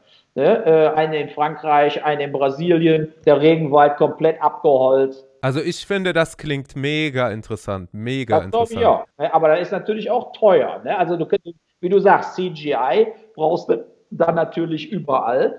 Äh, äh, aber das ist auch was. Das wäre doch ein Witz, wenn sich dafür keiner interessieren würde. Ne? Ich würde sowas gucken. Ne? Also ich, ich würde sowas auf jeden Fall gucken. Ja. Und äh, ich würde mich übrigens auch zur Verfügung stellen als Schauspieler. Sehr gut. ja, ja. Und natürlich Postel. Postel 2, ne? Ähnliches, also bin immer noch hin und her gerissen, äh, ähm, wäre auch dabei, ja. Äh, da würde, da würde ich total gerne machen. Da habe ich auch so sieben, acht verschiedene Sachen schon geschrieben. Ne? Eine zum Beispiel, äh, du bist in so einem äh, Kabuff, wo so zwei so Drohnenpiloten arbeiten. Ne? Ja. So, so, das ist mein Opener sozusagen, so wie damals kennst du noch mit September 11. So. Ja, und dann ja. haben sie aber, weil sie ja äh, alle über so Cisco und äh, Microsoft Server laufen, mittlerweile immer so, dass sie haben so die, die was weiß ich, der Terroristentrupp kommt irgendwo, die wissen aber gar nicht, wo wollten, wollen den natürlich über Drohnen jetzt per Fernsteuerung platt machen, aber dann kommen immer so Pop-ups, Grill, also so alles, wo so, also, und der zerstört den A natürlich den, den Blick, ja, muss den Pop-up ja wieder wegkriegen, ne, aber die sind dann total, werden total abgelenkt. Weißt du, so, so vom elektrischen Marsch. Die Schuhe, die muss ich mir sofort holen. Ey, die sind die Hälfte vom Preis noch. Und so. Und dann der, Ali fährt so um 20 Ecken rum und entkommt. Ne? Und also so eine totale Parodie auf diese äh, zynische eigentlich Drohnensituation. Äh, ja? Unter Obama sind ja auch unglaublich viele Leute pulverisiert worden. Und dann sind eben auch mal 20 Kinder mit weg. Und ich habe natürlich, meine beiden Typen sind so typische Videogame-Nerds. Äh, ne? Also die werden ja quasi ausgebildet. Und für die ist das mit den Drohnen genauso wie jetzt für meine Kinder hier Fortnite zu spielen. Da interessiert sie überhaupt nicht mehr, dass das da Lebewesen sind oder so. Mhm. Ja? Und äh, das äh, ist im Prinzip so ein Opener, der zeigt diese totale Abstrusität, in der wir jetzt leben. Ne? Dass du eben äh, äh, Facebook und Google bestimmen, wofür du dich interessierst ja. und so weiter. Ja, und äh, das ist einfach das ist sehr bitter natürlich, aber ich habe es ganz lustig geschrieben. Ja, und ich habe auch Rückblicke drin, wo sie Osama Bin Laden platt machen, dann, da kann ich ja wieder denselben Schauspieler finden, aber die schaffen es nicht, also es ist eine Lüge. Die haben ja auch nie die Leiche gezeigt. Ja, ja. Meines Erachtens äh, äh, war der das gar nicht, oder wie auch immer. Also, und er, natürlich lebt der dann noch, und da kann ich wieder den Larry David, der lebt immer noch in Amerika, der war also nie da. Ja. Äh, ich habe einen Vorschlag für dich, für eine letzte Szene. Ja. Eine, eine Insel, eine geheime Insel, ja. wo Osama Bin Laden, Tupac, Biggie, Saddam Hussein. Geil. Ja. Weißt du, was ich meine? Ja. Die versuchen dann zu retten zusammen. Genau, genau. Elvis Presley, ja, ja, steinalt. Genau. Ja, ja. Weißt du, die haben, keinen Bock mehr auf den ganzen Scheiß. Ja, Michael Jackson. Genau, genau. Das, Michael Jackson ist ja quasi seit der tot ist mehr wert wie vorher. Ne, der hat ja, der macht ja jedes Jahr sind ja immer noch 100 Millionen fällig oder so für die Familie. Ne, dass der da so sagt, ey, das waren wirtschaftliche äh, Überlegungen. Ne? Und, äh, äh aber das, das finde ich eine geile Idee. Das ist echt eine geile Idee. Siehst Man du. kriegt ja auch so Doppelgänger überall. Ja, ja, die klar. Genauso aussehen, die sehen genauso aus wie die. Ne? Natürlich. Äh, Tupac wird schwieriger, aber kriegt man auch äh, äh, zusammen. Aber da wäre eine gute, wäre eine gute Ne? Nummer. Ich finde übrigens, es gibt noch eine Sache. Es gibt ein Videospiel, was jetzt bald rauskommt. Das heißt äh, Cyberpunk 2077. Ich weiß nicht, ob du davon gehört hast. Ist, äh, aber Blade Runner kennst du mit Harrison Ah, Ford. ja, klar. Ja, Ne? ja. Also im Grunde auf dieser Thematik basierend. ja. Das fände ich auch nicht schlecht. Also, dass quasi in der Zukunft die, die Menschen äh, irgendwelche Chip-Implantate haben, wodurch sie miteinander kommunizieren oder halt überwacht werden oder was auch immer. Und ich glaube, wenn man das so mehr Realität bezogen, also weniger CGI und so, aber mehr äh, auf, auf, auf zwischenmenschliche Probleme dann letztendlich Ja. oder so, ne? Das, das könnte ich mir auch vorstellen. Müsstest du mal reingucken. Vielleicht, die sind in Polen, dieses äh, Studio. Ganz fett.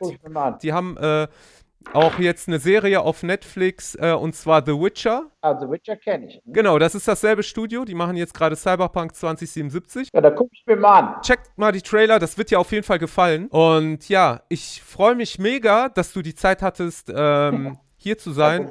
Und äh, ich würde mich freuen, wenn wir vielleicht mal in Zukunft, wenn du äh, schon äh, hier ein bisschen mehr wieder Fuß gefasst hast und ähm, schon deine Projekte so mehr oder weniger äh, warm gelaufen sind, dass wir vielleicht noch mal einen Podcast starten und dann vielleicht noch mal hier mit Ja. Kuchen. Gut. Nee, das machen wir auch noch. Wir sind ja, wir bleiben ja sowieso im Austausch, im Kontakt. Genau, Und genau. Äh, das, also, also, das machen wir schon noch möglich. coole Sache, coole Sache. Alles klar. Uwe Boll, meine Damen und Herren. Ja, danke schön.